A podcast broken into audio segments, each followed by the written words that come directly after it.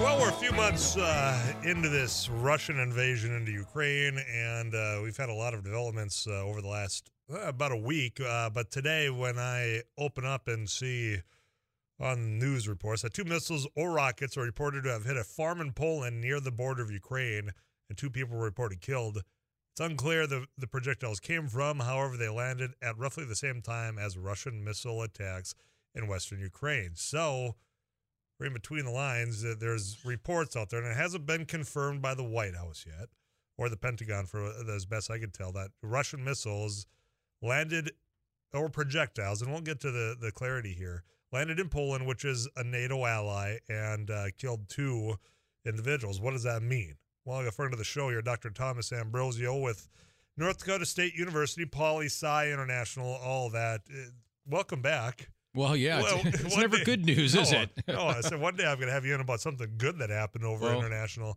but I don't know when that'll be. when, I, when I saw on Twitter that Article five was trending, yeah, um, that was I was like, oh, well, that's always good for a, yeah. a, thir- a Tuesday Tuesday afternoon. And when you answered the call, when I when I said, hey, do you have time? Because, yeah, I saw that same trending thing, Article five, meaning the, you attack one of us, you attack all of us. Right. So let's start at the uh, the beginning here. One, we don't know if this was a missile or a projectile, which uh, w- does the difference really matter at this moment? No, not really. No. Um, so what we have, yeah, we have these two Russian uh, objects yeah. that uh, proje- uh, explosive of some sort landed in Poland, um, right on the border with Ukraine. And, of course, again, we have uh, two people dead. It's unclear at this point exactly what happened. Um, Russia, in terms of the general context, Russia has launched a, a large-scale attack on Ukraine today and yesterday in response to Russia's withdrawal from, withdrawal from Kherson, which is the only major capital that they actually have taken so far, regional capital they've actually taken in the war thus far, mm-hmm. in, in the two thousand twenty-two war. And The, the the Kremlin wants to kind of prove to its nationalist base that, hey, we're doing something. So they're going to go around and blowing a lot of things up in Ukraine. And clearly some missiles hit Poland. Um, I can't imagine there'd be, I mean, obviously this was just a farm. There's nothing strategic there. So these missiles could have been trying to hit something close to the border um, with Poland in Ukraine. They went off course.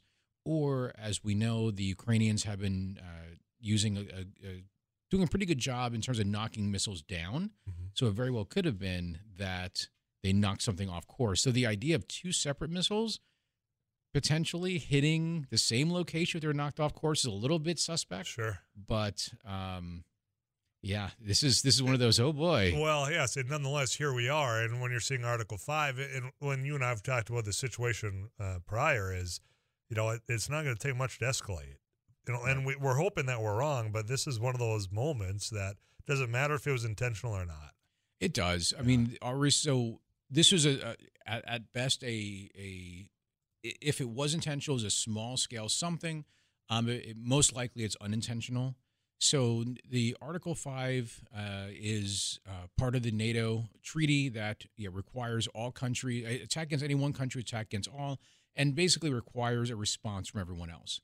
So Poland is going to be Poland, who of course, which is uh, extremely anti-Russian, has been arguing for a harsher stance against Ukraine and trying to push the United States.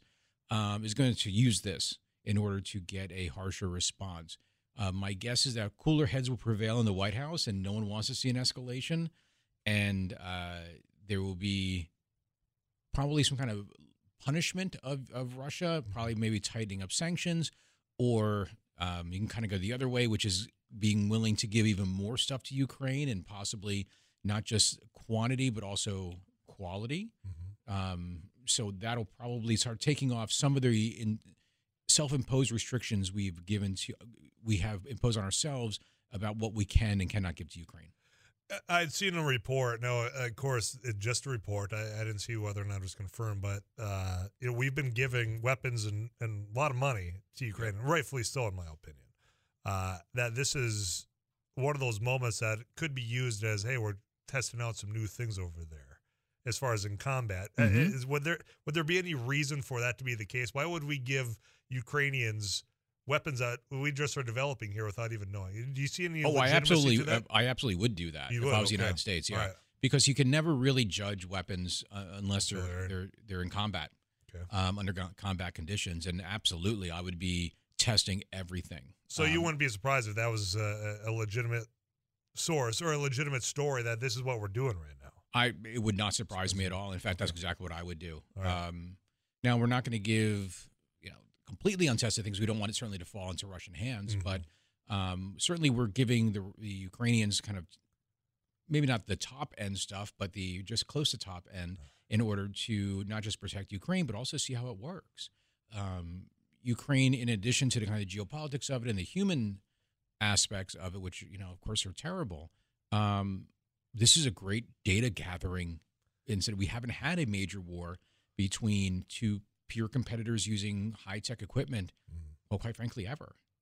So everyone's learning. Chinese are learning. We're learning. The Russians are learning. Yeah, yeah. Yeah. Speaking of Chinese, uh, President Biden was just meeting with uh, President Xi just uh, the other day. Yep. I mean, timing of that, is that a good timing that this, what appears to be an accident, happened days after that meeting? Is this, uh, we seem a little bit more cordial perhaps with China now.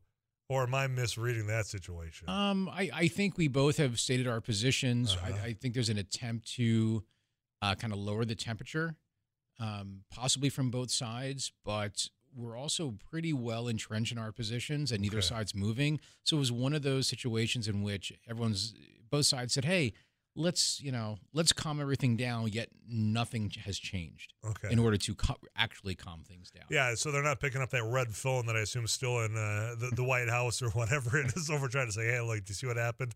We're cool here, right? Well, it's just there's no room for compromise yeah, on either okay. side at a certain point. Um, and there's just a reality we have to accept. And maybe some, you know, compromise some things around trade and all that. But, you know, the big issues of the day or the big, big issues, that's not going to change. Okay.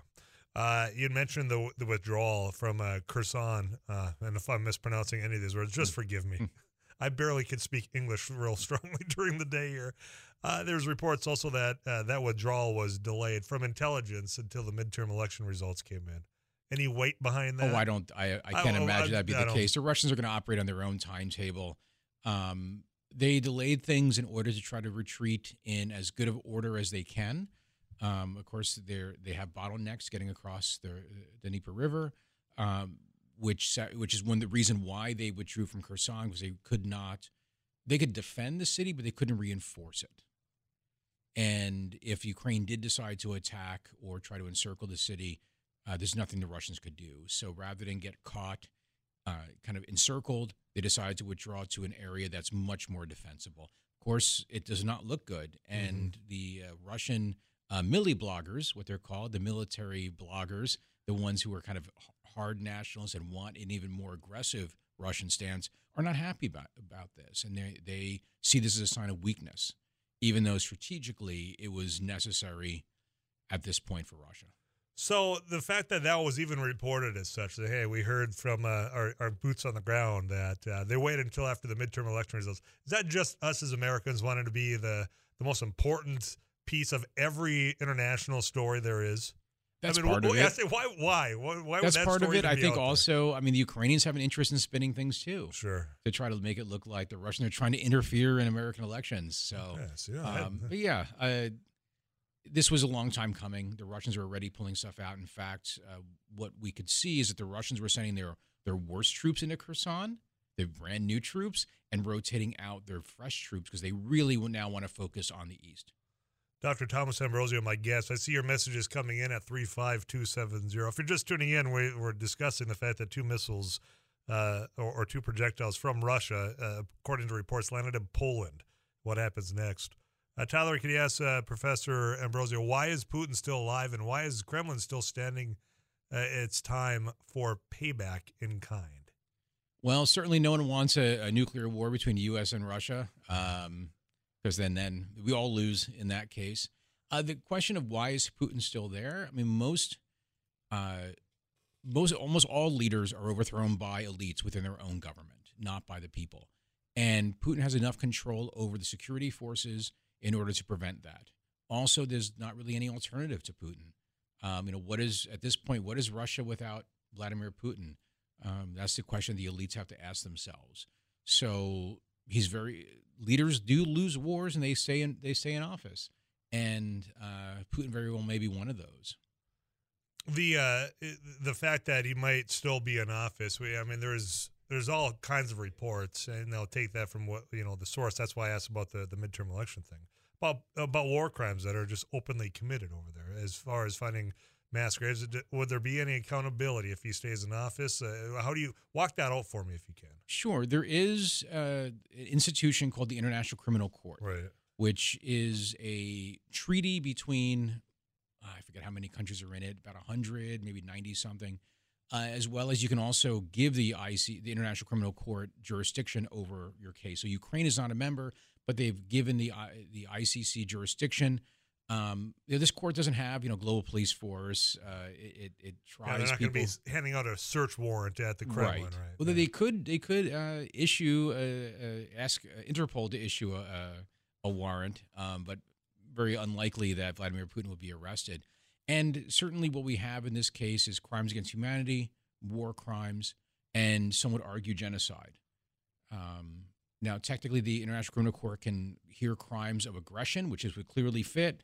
However, their ability to, to actually have jurisdiction over those cases is so limited, believe it or not, it actually won't even apply here. Jeez. But, no, certainly yeah. Vladimir uh-huh. Putin could, if somehow he got to The Hague, and got under the uh, uh, control of the International Criminal Court, he could be tried and gone, sent to jail. Before I let you go here, I got to get a weather update here. So back to the, these missiles, these projectiles, whatever we want to call it. Uh, what needs to be said so people can just rest easy, take a deep breath. I mean, this is one of those, huh, we don't know what comes next moments. Right. Well, this is a uh, cooler heads will prevail, um, I would assume. If I'm wrong, then I probably won't be around to uh, yeah, get any complaints about it. um, but neither side has an interest in escalating to that point. Um, so I think that's what I re you know can can rest on. Especially the United States does not have that interest in escalating, and as a result, we won't.